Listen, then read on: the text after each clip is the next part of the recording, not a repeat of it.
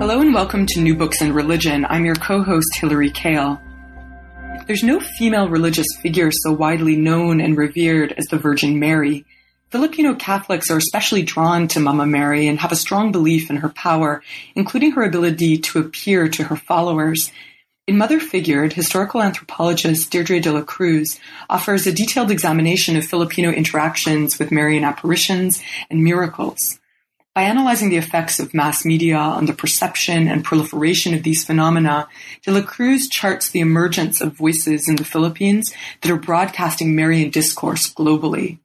She charts a shift from local to national to transnational contexts, and from the representational to the virtual. Deirdre de la Cruz is speaking to us from Ann Arbor, where she's assistant professor of South Asian Studies and History at the University of Michigan. I'm pleased to welcome her to NBIR. Hi, Deirdre. Hi, Hilary. Thank you so much for having me. Well, thanks for being here. I wanted to begin by talking a little bit about you. You're an interdisciplinary scholar and you've mm-hmm. lived in a wide variety of places Germany, Hawaii, the Philippines, of course, the continental US. Can you give us a bit of a sense of how you came to study the Philippines and religion in particular? Well, my dad is Filipino. I'm half Filipino. Um, my mom is from Hawaii. And I grew up mostly in Seattle, Washington. And there, when I was at the University of Washington, I studied with a number of prominent Southeast Asianists. Um, so I already had my uh, interest piqued in Southeast Asia as a region. Um, I also came, I guess you could say, of academic age at a time when it was becoming increasingly common for 1.5 and second generation hyphenated Americans like myself to quote go back and study in the place where they or their parents came from. Uh, so that was one of the ways in which I got to the Philippines. But it was also, you know, for personal reasons. I mean, I grew up in the Catholic Church, um, but the Catholicism of my upbringing was very different uh, from Philippine Catholicism. It really lacked the devotionalism, it lacked the kind of materiality that I think you see in the Philippines. I mean, the Catholicism of my upbringing was very um, post Vatican II. It was very, you know, folk singing, encounter retreat kind of practices. And uh, I was just really taken with the differences between how I was mostly raised in an American, and not only an American, but a Pacific Northwest Catholic church, and uh, what I saw in the Philippine context. Um, I think too, you know, given the number, as you mentioned, given the number of places that I've lived, um, although I have been interested in the Philippines and in religion, the purview of my work has always been global. Um, so I think of myself as a scholar that does the Philippines in the world or the Philippines and the world. And most of my work looks at how the Philippines has at different times um, acted as both center and periphery in other broader transnational or global imaginaries. Which is certainly a theme that comes out here in the book. Yeah, absolutely. Absolutely. So, did you, when you first went to the Philippines or first started looking into archives, did you know you were going to work on religion? Or was did that come as a bit of a surprise to you? Um, I I knew I was going to work in religion. I knew from pretty early on that I was interested in some of these comparative questions around different Catholicisms. Um, and there was a kind of familiarity, unfamiliarity to uh, Filipino Catholicism that I was interested in exploring. I mean, where I grew up, we had, we grew up with the parish that I grew up with in had a sizable Filipino and Filipino American community.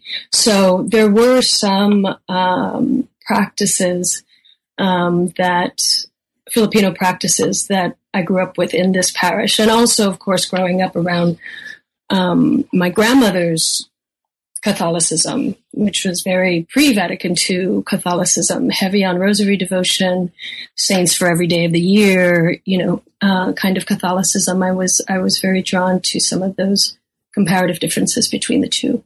And at what point did you light on the topic of Mary and Marian apparitions in particular? Ah, okay. Um, this actually has little, the origin story of the particular project that became the book actually that has little to do with the Philippines. Uh, it was 1995, maybe 1996, and I had just graduated from college at the University of Washington. I was floating around, working odd jobs, living with my parents, doing, you know, typical postgraduate things. um, and I looked in the Seattle paper one morning and I saw that there had been reports of the Virgin Mary appearing on the back of a highway sign in a place called Sunnyside, Washington. Now, this was a place that was about three hours east of Seattle, so in the eastern part of Washington state. And it was a town that had a sizable um, Mexican immigrant and Mexican migrant worker community. So either out of curiosity or boredom or some combination of both, I basically jumped in the car and like went to see what I could see in Sunnyside. um, and when I got there, the highway that had previously been closed down because of the number of people that had like spilled out onto the highway to see the back of the sign. The highway had reopened, and um, at the site there were a few people milling around and um, a carpet of flowers and devotional candles that had been left uh, at the back of the highway sign. And I looked at the sign at the backside, and sure enough, there was clearly visible an outline, rainbow colored, of what could very easily be taken to be La Guadalupana, so the Virgin of Guadalupe. Now, the Highway Patrol had said that this was all like oxidation. I mean, they, of course, you know, as these things go, had their very rational scientific explanation for it.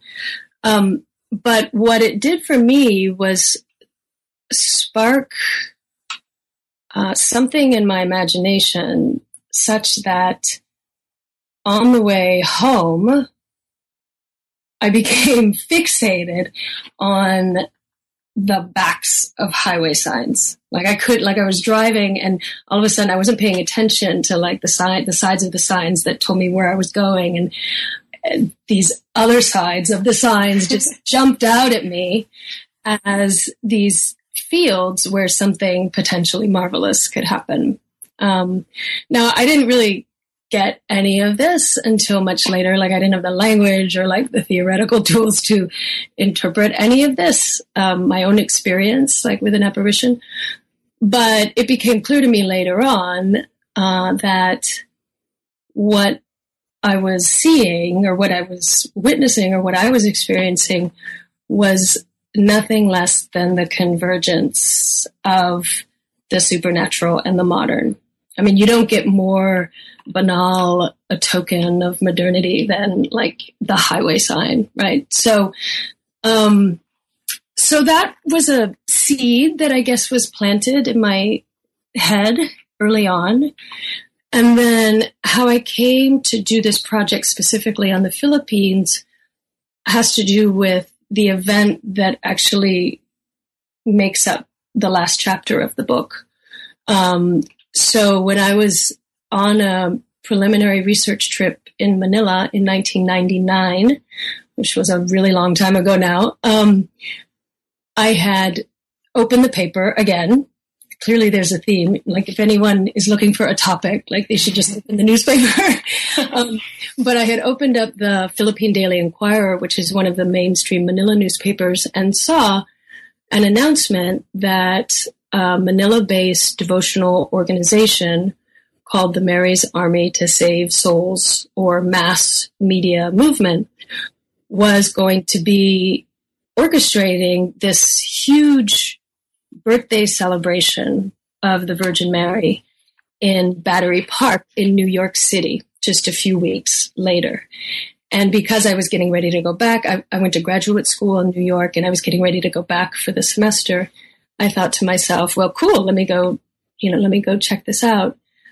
And when I went to the event back in New York, uh, I just was floored by, first of all, the level of orchestration that they must have had to undertake in order to bring all of these images of Mary um, to Battery Park. And what they did was they put them on boats and they, you know, floated them um, up the east, around the tip of Battery Park and up the East River and to the United Nations. Right, and those are physical statues of Mary. These are physical statues, yeah. exactly, physical statues. And so I was floored at the scale of the event. But what also really struck me was having learned that at the same time that they were orchestrating this specific variant of a Marian procession that privileged water, for example, um, at the same time that they were carrying out this Marian procession, the entire event was simultaneously being captured and broadcast live back in the Philippines. So that was also where I thought, okay, you have images of Mary, you have, you know, images that could be taken as a certain form of appearance of Mary, and then you have these virtual images of Mary that are simultaneously being beamed into the Philippines. And it was then that I had this aha moment of a project that could deal with um, religion and technological media at the same time. So that's how I got to the Marian devotion and the Marian apparition topic specifically. Both a fantastic story and a really interesting event that we'll pick up on later in our interview. But yeah. I also love that that you have just solved all my problems with uh, getting graduate students to choose topics. Oh, I will tell yeah, them. Right. Deirdre says, just open the newspaper yeah. or click click it's on that. It worked Out for me. Yeah, it, worked, worked out, for her. Me. Exactly. Both and of you will, these, you know, you will get a tenure track job. yeah, exactly. Both of these formative moments simply came about by looking in the morning newspaper something I tell my graduate students too, in fact, uh, maybe not to find their topics, but definitely when they're doing either historical or ethnographic research, make sure you read a newspaper every day because, mm. you know, that's where you can keep your finger on the pulse of what's happening. yeah, absolutely. So some of our listeners may not be familiar with the larger historical context of these Marian apparitions. Sure. The Marian age or the Marian century, as scholars sometimes call it. Um, could you give us a sense of what often characterizes the inventory, as you put it at one point in the book, of Marian phenomena since about 1830? Mm-hmm. So what kinds of manifestations are we talking about in terms of apparitions in particular? Where are they occurring? Who are the visionaries? What kinds of events and messages? Um, give us a, give us a bit of a sense of what we're talking about here. Yeah, sure. Um, so the Age of Mary is how it's referred to in a lot of Catholic circles. And the beginning of this age, or what some scholars have called the post-industrial age of Marian pilgrimage and devotion and um, phenomena, is usually cited as 1830. So that's that's often the starting point for what's considered the Marian Age. And this is uh, the occasion where Mary appeared to Catherine Labouré in the chapel of the Mother House of the Sisters of Charity in Paris, uh, in the context of tremendous political upheavals in France. Well, one of the things that characterizes this apparitions and many others that follow, especially some of the more famous ones like um, La Salette, famous ones in Europe too. La, La Salette in 1846, Lourdes in 1858, Fatima in 1917. One of the things that characterizes these is how the messages delivered uh, are very much imbricated in the political contexts of the temporal world of the of the contemporary world. So if you compare modern visions to those in the medieval and the early modern period, you'll see that the latter, such, such as the famous apparition of the Virgin of Guadalupe to Juan Diego in the 16th century, you'll see that these earlier apparitions were largely what I would consider self-referential, meaning they were largely trying to convince, Mary trying to convince through the seer the local community or the ecclesiastical hierarchy that she appeared, right? Um, by the time you get to the visions of Mary to Catherine Labouré and like 19th, 20th century visions, the messages delivered are often, uh, although they are prophetic, or they can be prophetic in nature and um, apocalyptic in tone, the messages act like divinatory news flashes. Right? They, they, in, in, the vision of Mary to Catherine Labouré, she said the throne will be overturned, the streets will fill with blood, and so forth. So they're really speaking. So it's not just Mary appearing in the world, but Mary appearing to speak about the world and often speak about the social and political context that surrounds her appearance. Um, and this differs quite quite a bit from what we see before the 19th century, especially back in the early modern and the medieval period. Another thing that characterizes modern apparitions is that the visionaries themselves are overwhelmingly children. Um, they're young, they're youth, oftentimes um, including girls. And this works with what was then one of the prevailing paradigms for evidence where the investigators of these things were concerned, which is to say, the naivete, the simplicity, often the lack of education, the poverty of the seers in many modern apparitions are what provide compelling proof that they are to believed, uh, that, that they're to be believed. Right? And this also differs from the early period where you have older visionaries um, men, shepherds. Um, it's just a different subject that you see among the seers.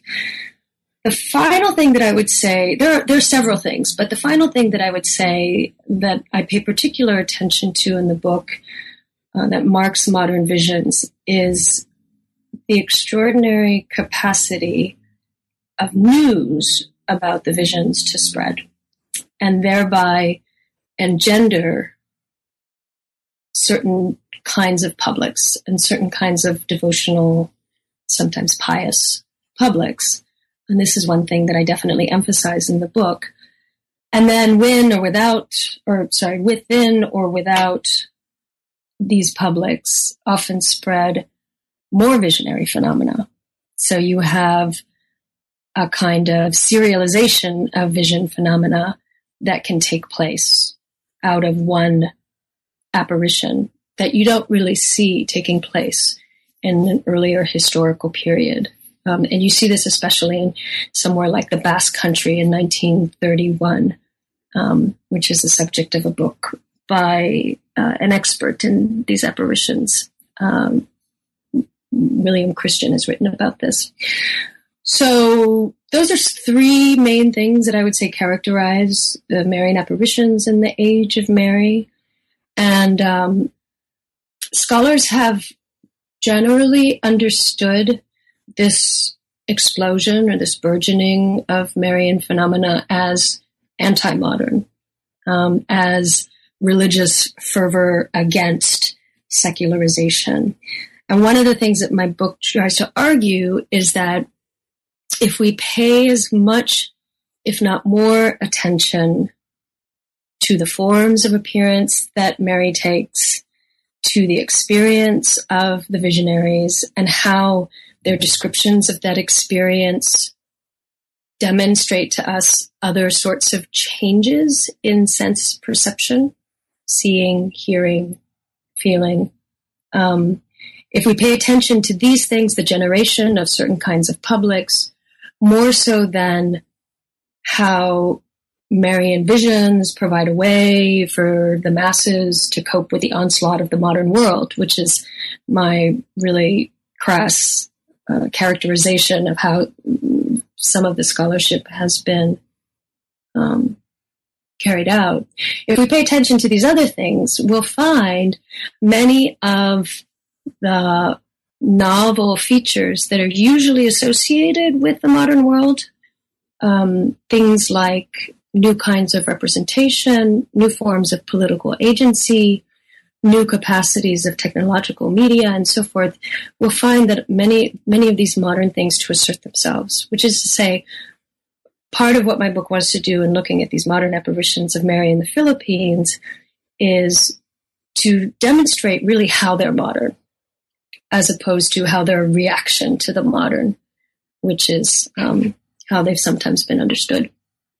And the Filipino context is such a fantastic one to think about that as well as you as you really point out in the book, because in some sense the primary example for those of our readers who are not up on their Marian apparitions. But, you know, one of the primary examples. How dare they? How dare they? I know they should open a newspaper. Yeah. Um, but um, but one of the primary examples for the sort of uh, paradigm that you're talking about, this this idea of the Marian apparition as a response, uh, uh, traditional Catholic response to modern modernizations, uh, secularizations, is Lourdes. It's it's in France, um, mm-hmm. and so by taking it out of that context, you do such an interesting thing here because you give us a very different uh, historical context to think about in the mm-hmm. Philippines, and of course, Filipinos, as you note know about these apparitions that are happening in Europe, but they also have their own very long history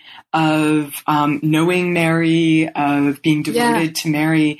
Yeah. So maybe we could get back um, in a moment to these larger trends, but first, could you tell us a bit about why Mary has appealed to Filipinos, even from the first moment that she was introduced by Spanish missionaries? Yeah, absolutely. Um, so there are there's one way to account for Mary's appeal, uh, and that is to look back to the pre-colonial period of the Philippines. So we're talking prior to the six, mid 16th century, right? Um, the first organized expedition to the Philippines was in 1565, although Magellan was there in 1521. But if we look back to the pre-colonial period, we'll see that a lot of the spiritual and non-spiritual world. I'm not sure quite how to characterize that, but the, but both the spiritual and the non-spiritual world of local communities in the pre-colonial period were mediated by figures uh, that, for lack of a better word, we might think of as shamanic figures, um, and that these figures, known in um, the vernaculars as the Babaylan or the Catalonan, that these figures were predominantly women or feminine men uh, or transgender women. Um, and so it would have made sense that when the Spaniards showed up and they, you know, unpacked all of their saints and Jesus and prayers and so forth, that the figure among the Spanish Christian repertoire that would be most familiar, recognizable to indigenous communities at that time would have been this intercessory female figure of the Virgin Mary. So that's one way to account for it. Interestingly, though, that uh, explanation has been largely something that scholars have paid attention to. Um, scholars of the Philippines, both in the Philippines and outside of the Philippines, have paid attention to. And it's not, it wasn't usually the explanation that I was provided by the communities with whom I worked. Um, very frequently, what I heard in the Philippine, in the Filipino Marian context was the story of the wedding at Cana. So this is a New Testament story, and some of your readers may be totally familiar with this, but this is a story where Jesus and Mary are at this wedding at Cana in Galilee, and the wedding party ran out of wine. And so Mary goes to tell Jesus to do something about it, you know, and Jesus basically rebukes her and he says, woman, you know, my, my hour is not yet come. My time is not yet here. And Mary still tells the servants to, you know, get ready essentially and do what he's going to instruct you to do. Um, And for a lot of biblical scholars, this is the first uh, miracle that Jesus performs. But interestingly, in the Philippine context, when I heard this story in homilies, in um, inspirational talks, and so forth, in the Philippine context, when I heard this story, the first thing to, to that I noted was that um, it was a, a, a social scene that would have been very familiar uh, in a Filipino context, where there is frequently the pressure to make sure that you have at least the appearance of abundance, like at a party or, you know, at a wedding or something. So the fact that Mary might have felt empathy for the couple or for the wedding party about the fact that, oh my gosh, they ran out of wine. Like, that's terrible. Everybody's going to be so embarrassed.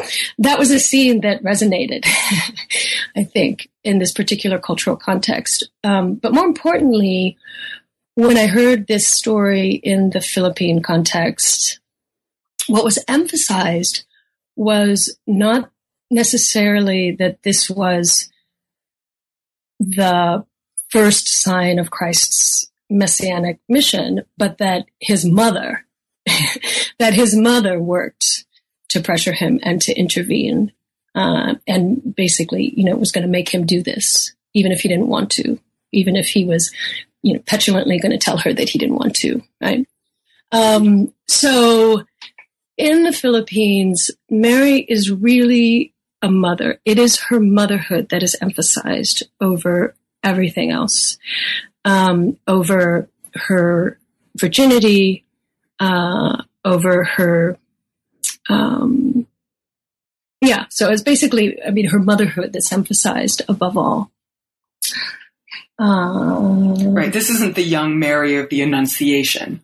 This is this is the Mary who has a son who is aware of family dynamics at, at the wedding of Cana, for example. Right. Yeah. she's a woman with, uh, with wherewithal, but it also sounds like she's, as you note in the book and, and you just intimated now, I mean, a woman with both deep empathy for the human situation yes. that, that people find themselves in. Yes, absolutely. Absolutely. This is not to say that the, the Mary of the Annunciation doesn't uh, get invoked either, but it gets invoked in very specific circumstances. So I've heard women, especially, talk about or bring up the scene of the Annunciation when they felt like they were being called to serve and propagate Marian devotion, um, that they were being asked, you know, to basically carry out uh, propagation. And um, in those contexts, I often heard the scene of the Annunciation invoked, but that that was those those would be a little bit different from I, I think a more oh more general characterization of Mary as first and foremost Christ's mother. And mother of us all. I mean, there's a and that's partly where the the question of the universal comes in. And as you noted in your introduction, the name by which Mary is most known in the Philippines is Mama Mary. You spend a fair amount of time in the book using historical sources from the 19th century. So really before the, the period of the mass media that or maybe the beginnings of the period of the mass media that I want to talk about um, in a moment. But Maybe you can tell us a bit more about that 19th century period. There's circulation of chapbooks, printed materials. What is what does Mary look like at, at that moment for Filipinos? Right. So the so the book itself is divided up into three sections, and I think of the three sections as loosely corresponding to different forms of mass media, different technologies of mass media, different materialities of mass media, uh, that one sees in ascendance in those different periods. So it, the book does also move chronologically.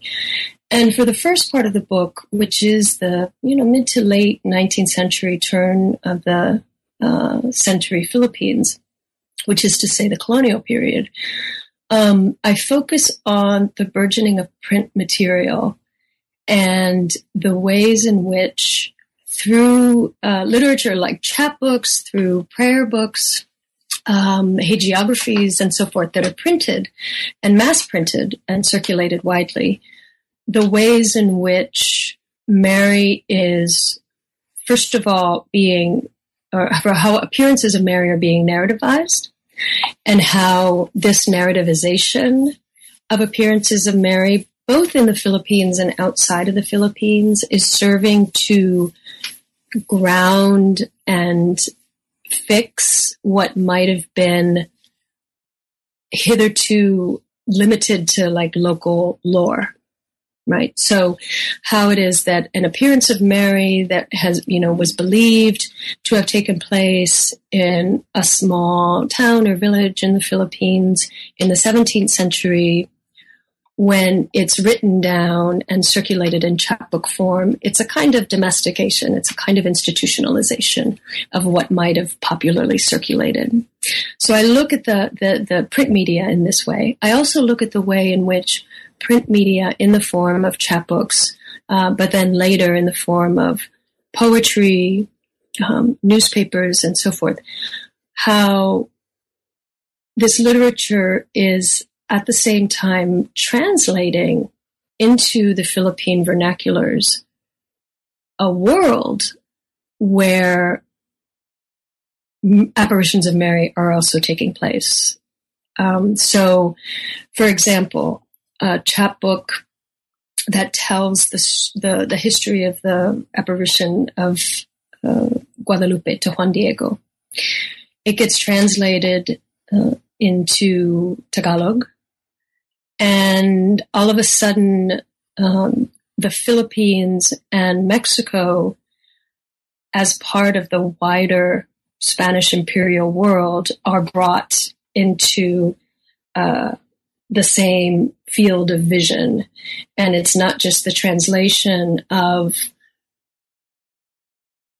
external apparitions of Mary into the Philippine context, but also the projection of like the Philippine context out into the world. Um, so that's one of the, the, examples of the of the kinds of ways that I examine this print media at that period. The other way that I look at it, and this this would constitute most of chapter two, is I look at how Mary at the end of the 19th century, which is to say during the revolutionary period, of uh, the Philippines against Spain and then against the United States. How Mary becomes more of a symbolic figure to represent the nation in the figure known as Inang Bayan, which basically means motherland.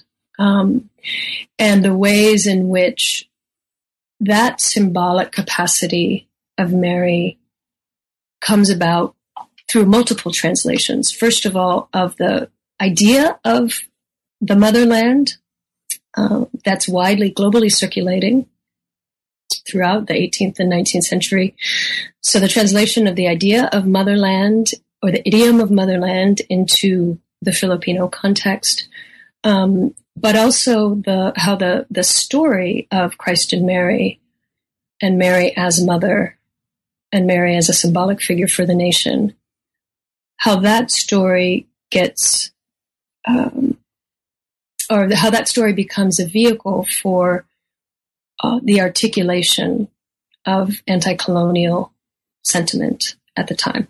And this is, I mean, I'm this, I'm not the first person to do this by any means, but I look at different sets of materials than what historians of um, the Philippine Revolution and Filipino nationalism uh, have examined.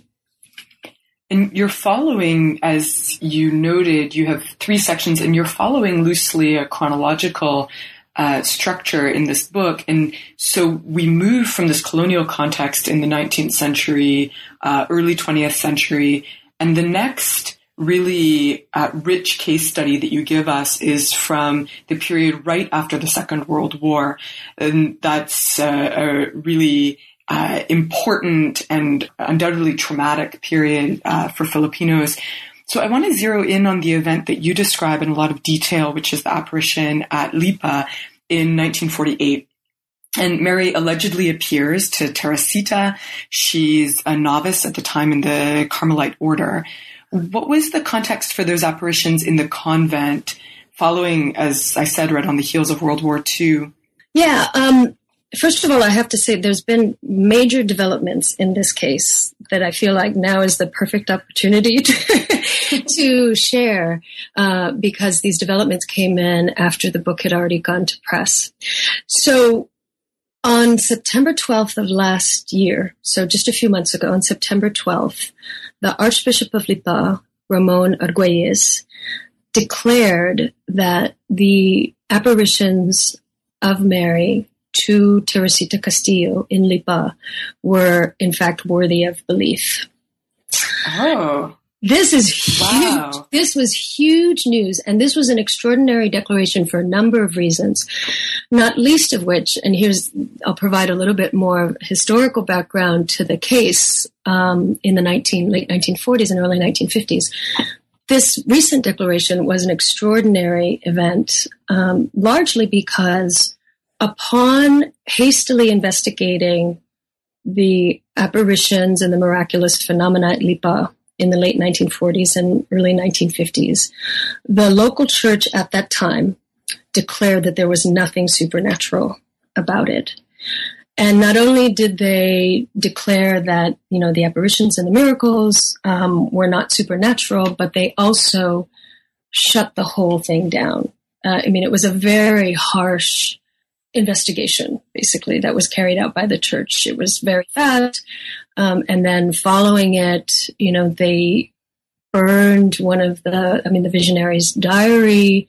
Um, they told the nuns that they had to get rid of some of the miraculous objects um, that uh, rose petals, basically, that had appeared at the time.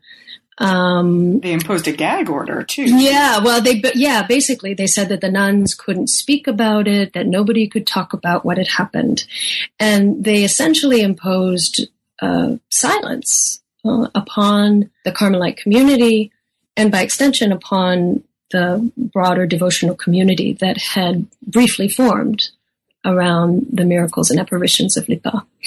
So there were 30 years of silence around these events uh, until around the 1980s. And one of the things that I was ethnographically interested in, uh, I did my research in the early 2000s. And one of the things that I was ethnographically interested in was how this devotional community navigated between their obedience to the church and their conviction that Mary had appeared. Right? I mean, this is a this is a deeply pious, obedient community. This is not a place of um, you know this is not a site of subversion or you know resistance to the hierarchy. Um, this is a place. Lipa itself is famous for its uh, pride in its own kind of Hispanic heritage, for its devotion to the Catholic Church, and so forth. And uh, and so I was I was really interested um, in how this long history of silence that had slowly, you know, kind of been broken, um, and mostly by efforts of the laity. Um, how this long history of silence had structured the ways in which people felt like they could or could not talk about the the events of the of the 1940s and 1950s. Um, and you know, this I mean, there there had been by the time I was doing research a certain amount of um, public openness about what had happened, but depending on what archbishop was in charge at the time, um, you know, this sense of openness around what had happened and around the devotion um, was uh, constrained in different ways. And that changed when the new Archbishop, uh, Arguelles, took uh, the seat of the Archdiocese in 2004. And then there was another investigation that was carried out, and that resulted in this extraordinary declaration of, of last year. So that's like a lot of background. I mean, as brief as I can put it, background on um, the history of the apparitions and the miracles of Lipa as they took place in the in the 1940s and 50s, and then the long period of silence and censure that ensued, and then it kind of coming back into the into the public light.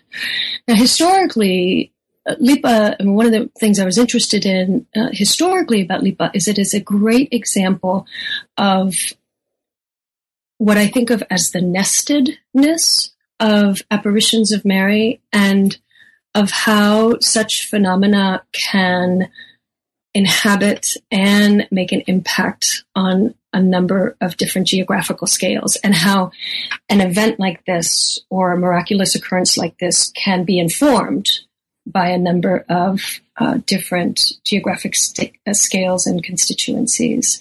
So, locally speaking, Lipa is important because it was the uh, headquarters for the Japanese military administration during the Second World War, and it's a place whose inhabitants witnessed tremendous atrocities, um, both at the hands of the Japanese, but also when the Americans returned and basically razed the city to the ground.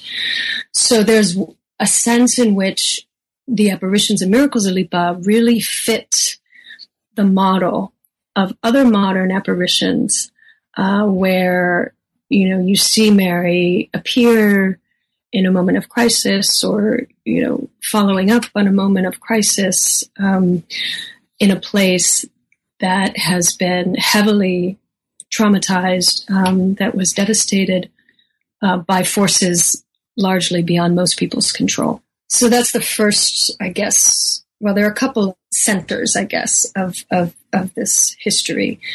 Um, the second center is that the apparition, the apparitions, I should say plural, took place in a Carmelite convent, uh, and this is very important because it doesn't follow the earlier colonial period of apparitions of Mary, where um, what constituted the form of appearance, what, what constituted the apparition of Mary was the discovery of an image of Mary, say in nature, in a tree, in a lake, in a cave. I mean, this is a lot of the apparition stories that circulate in the Spanish colonial period take this form, right?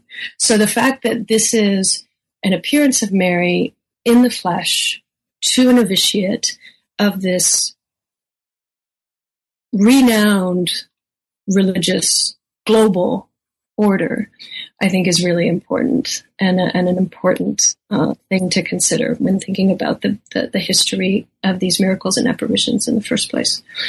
The other important uh, historical context that Lipa helps illuminate is the history of the global church. Um, this was a time when the Pope Pius XII um, was very Marian, um, and also a time that saw a burgeoning of apparitions in southwestern Europe. So we have at the highest reaches of the hierarchy um, a Marian Pope, a proliferation of apparitions in the wake of war, but a lot of ambivalence within the upper echelons of the hierarchy around this phenomena may be getting out of control, right?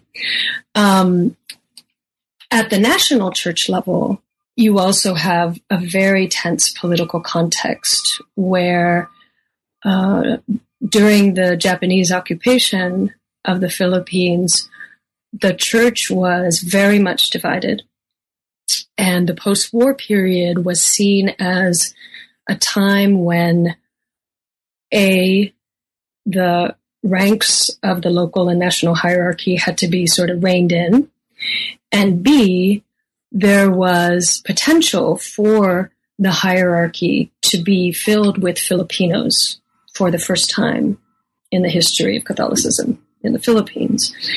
So it's just a kind of perfect storm of both uh, institutional histories, um, very localized events and collective experiences, Uh, and all of this against a broader global backdrop of similar phenomena that is circulating and taking place.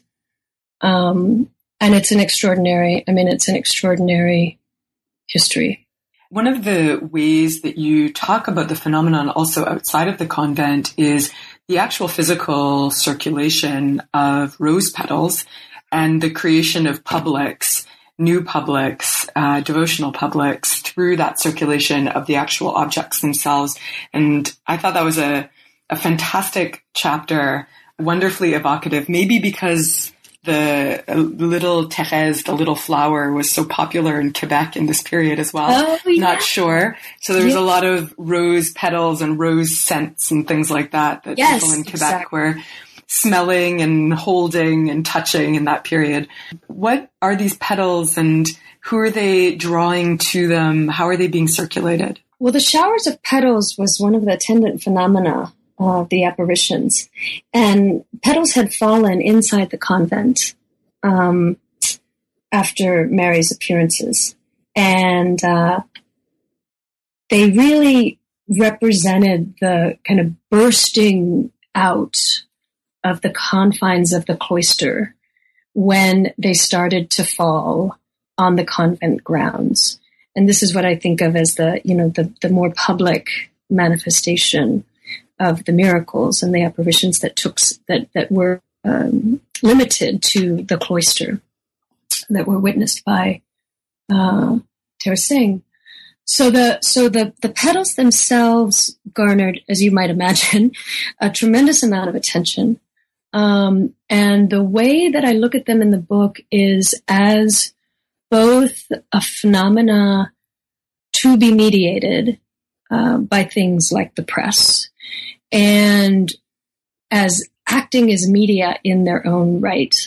Um, so I follow the stories about the petals through the Manila newspapers, through um, vernacular newspapers, through American newspapers, and through Spanish newspapers. I mean, basically, I follow the phenomena of the rose petals outward in widening concentric circles, and I look at the sometimes overlapping and sometimes quite distinct publics that formed out of the circulation of news around um, of the petals themselves. And some of these publics were uh, a very you know, strong Catholic anti-communist public. Um, some of these publics were uh, the sort of nostalgic for colonial times public. you see this in some American uh, publications. And I look at how the petals, I mean, in addition to how stories of the petals circulated, I look at how the petals themselves, in their own circulation, so these petals traveled too. People would make requests for petals, and then those who had them in the Philippines would send them abroad. Um, petals, as they were themselves circulated and then reproduced in things like prayer cards, uh, and then circulated further, how these petals in their own circulation gave rise to a, a specific kind of material media network. And it's just, I mean, it was so much fun to do that chapter and to follow the lives of a single petal, for example, from the Philippines to Spain, you know, to the United States and um, the sensation that they really caused. And it gets back to this ongoing theme in the book about both the uh, media and also material that is being circulated globally out from the Philippines rather than always thinking about the Philippines as a periphery that simply receives messages or receives material. Yeah, exactly. Earlier, yeah. you were talking about how seers are often understood to be humble or poor, young children even. And uh, you note, however, that since especially the mid 1980s, the apparitions have been especially popular amongst a middle class audience um, since the People Power Revolt. Can you explain a bit more about those events and the resulting uptick in devotion to Mary? Yeah, so this is, I think, a very important um, moment in the revitalization of Marian devotion in the Philippines. And just to give a little bit of background, so the so the People Power Revolt took place over a few days in February 1986, um, and it was a, an event where millions of people spilled out onto a famous highway in Manila to protect um, several military defectors from the forces of Ferdinand Marcos, who had ruled the Philippines for decades at that point. Um, and although that you know there had been years, of course, of dissent, of increasing dissent to the Marcos uh, to the Marcos regime, the cathartic overthrow is often seen as the as the people power revolt itself. And historians and analysts of the of those four days uh, point to the largely middle class, urban, you know, Manila based composition of that revolt, uh, and a lot of um, people who were there, as well as more revisionist historians of uh, more Catholic persuasion, will often claim, or not claim, but underscore the religiosity of that revolt. So when you look at pictures, for example, of the People Power Revolt in 1986, you will often see nuns praying the rosary, people carrying images of the Virgin Mary, specifically Fatima, uh, both in its visual iconography and in the experience of people who were there, according to their testimonies, there was a kind of religious dimension to that event for many, not for all, but for many. Many of the main actors in the revolt, furthermore, especially women, uh, and one woman in particular whose name is June Keithley, who was really instrumental in helping spread the word through a clandestinely located radio station uh, for people to get out into the streets. Many of the people, especially women, who were either out there on the streets or who were instrumental or played a big role in uh, mobilizing people to the streets, experienced this as as a religious experience and as a particularly Marian experience as a as a experience where Mary was, if not inspiration, I mean, if not intervening, then at least inspirational. And so, in the post people power period, you see uh, coming off of that collective religiosity a return of many women, especially to these traditional forms of Marian devotion, both traditional and modern, which is to say, traditional, such as praying the rosary, uh, modern, such as following news of apparitions that are taking place throughout the world and, and going on pilgrimage to modern apparition sites such as Lourdes. So it's no accident, or I don't think it's an accident, that immediately you know, were soon after the People Power Revolt, a lot of these Filipino Catholics that I've been describing, uh, these, also these actors in the revolt or people who were part of the revolt, they became interested in the apparitions or the alleged apparitions of Mary in Medjugorje, uh, which is now in Bosnia Herzegovina, and started to lead pilgrimage tours there. Started to uh, follow developments there, the messenger, the the messages of the visionaries in Medjugorje, and there came to be a kind of back and forth or a dialectical movement between the uptick of Marian devotion as it stemmed from the experience of the People Power Revolt and the availability of these current and um, very popular and you know very attention grabbing apparitions that were taking place on the other side of the world. And so there too, you see not just the local instantiation of Marian religiosity, um, or the national, I guess, or no, I would still call it local instantiation of Marian religiosity, but also how it is informed by these other globally circulating cases of the supernatural, and then how that in turn contributes to the development of a Filipino Marian devotion that itself seeks to spread throughout the world.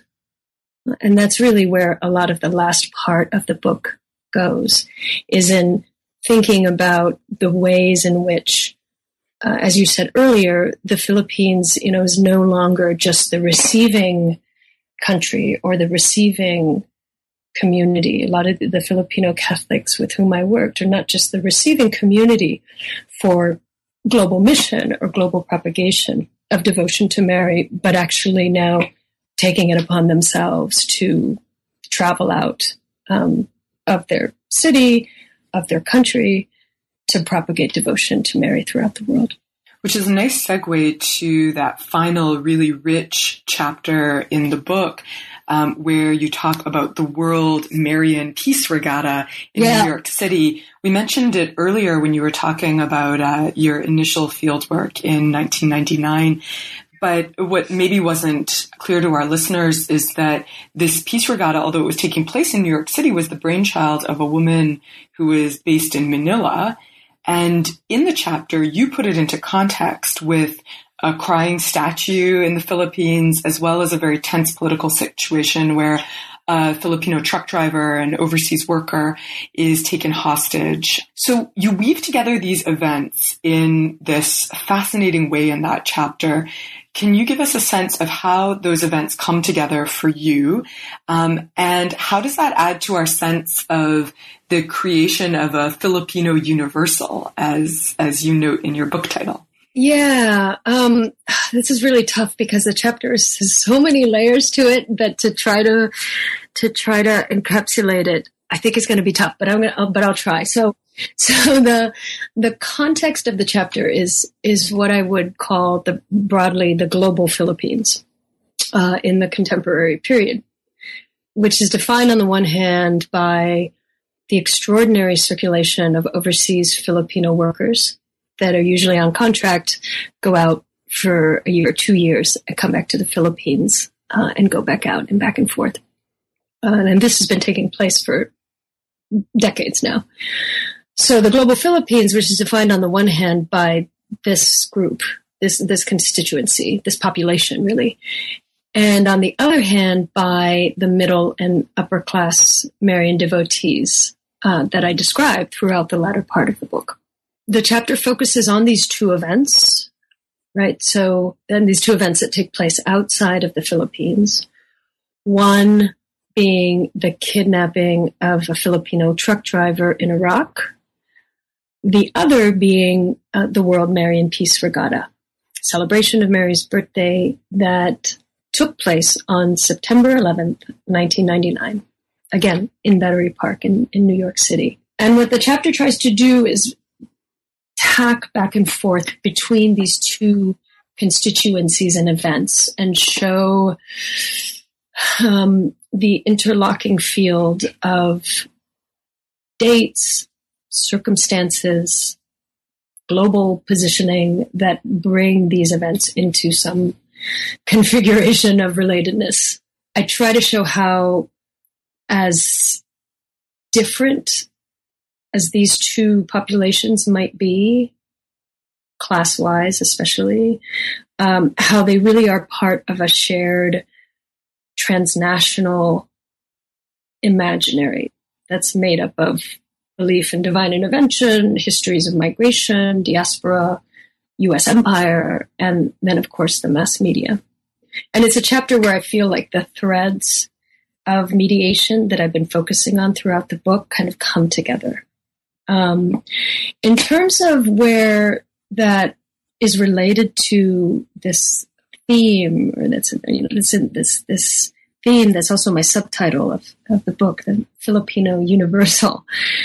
Uh, as I noted in response to your previous question, the book really tries to tell the history of the shift of Christian mission from Europe and North America to what is often now called the global south and how the Philippines uh, plays a role in that shift and how you do see now um, more Filipinos and, you know, in my case, Filipino Catholics that are devoted to the Virgin Mary heeding a call to mission, heeding a call to spread devotion to Mary throughout the world.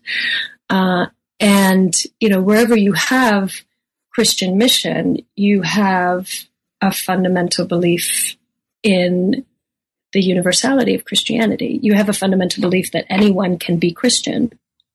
So one thing that the World Marian Peace Regatta shows is Filipinos who are uh, heeding a call to spread devotion to Mary throughout the world.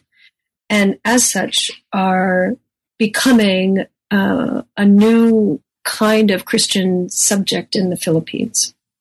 Um, and believing that anyone can be Christian, and not only that anyone can be Christian, but that Mary is at the center of this Christianity. And so that's where the universal comes in, because Christian mission is driven by this fundamental belief in, in the universality of Christianity.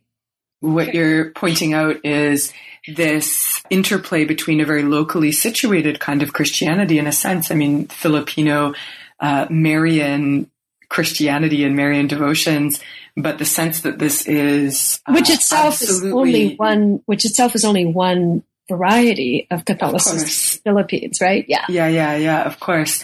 But there's something sort of interesting. I mean, for those of our listeners who are aware of discussions in anthropology of Christianity, since so often and, and you note this in the introduction, so I'm I'm not saying anything you haven't already said, but as, as you note, I mean, a lot of times when we think about the spread of a global Christianity, and when we think about the spread also of modernity, we're thinking about Protestantism. That that's what scholars have kind of focused on. So this book does a wonderful job at shifting that conversation to look at how it could happen in a place and to people like Filipinos and in the context of this particular kind of Marian devotion as well. Yeah what if if there were and i'm really putting you on the spot. What if there were uh, some take home points for uh, listeners from the 30 second that, version? Yeah the 30 second the elevator speech of the take home points. Yeah. what would you want them to walk away with perhaps uh, beyond what we've already said if we've missed anything?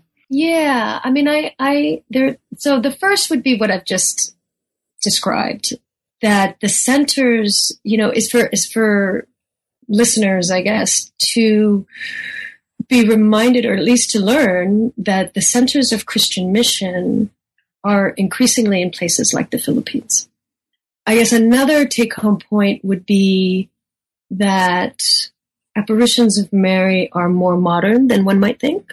A third, or, you know, a third thing that the book tries to do is make an argument for thinking more in terms of religious publics than divisions between the popular and the orthodox because publics can be constituted and fall apart and reconstituted and thinking in terms of publics allow one to examine the place of the mass media in their production I don't know if that those are really points, but you know, sort of take home points. But those are those are the three that I would say. If you're interested in those three issues, then you might be interested in my book. You'll absolutely be interested in your book and probably, probably in whatever you're working on now too, which is a nice segue yet again to my last question, which is to ask you about what's on the horizon. What project oh, are you yeah. working on?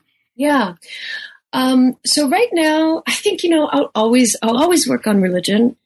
And right now, I'm turning away from uh, what might, you know, one of the things I was interested in in the in Mother Figured was the increasing interest of some Filipino Catholics in, in issues of orthodoxy and doctrine, which is not how uh, scholars have previously looked at Filipino Catholicism because that took up such so much of my brain space when I was working on the book, I'm now moving towards the really unorthodox um, and looking at 19th uh, century Spiritism in the Philippines. Um, so Spiritism is basically the belief in the ability to communicate with the dead, uh, but it took on a particular I mean, it, it, existed as a as a particular movement in the 19th and 20th century throughout the world, and was in the 1860s, I think, codified by a French educator named Allan Kardec uh, into a very, you know, kind of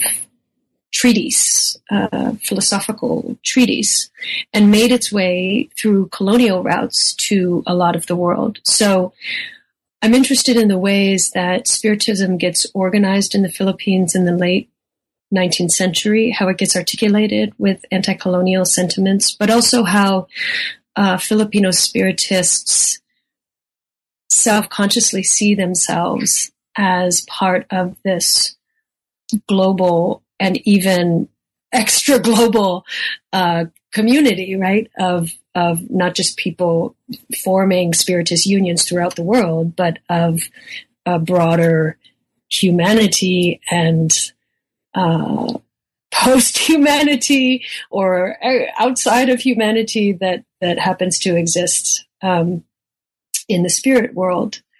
Uh, and what I want to do eventually is trace the foundation of Kardecist Spiritism in the Philippines from the late 19th century down through the mid 20th uh, century, where it then becomes the phenomenon known as psychic surgery, which is basically um, practitioners who will, without anesthesia or tools, like physically operate on a patient. So you might have seen. I mean, the, just go to YouTube and like type in.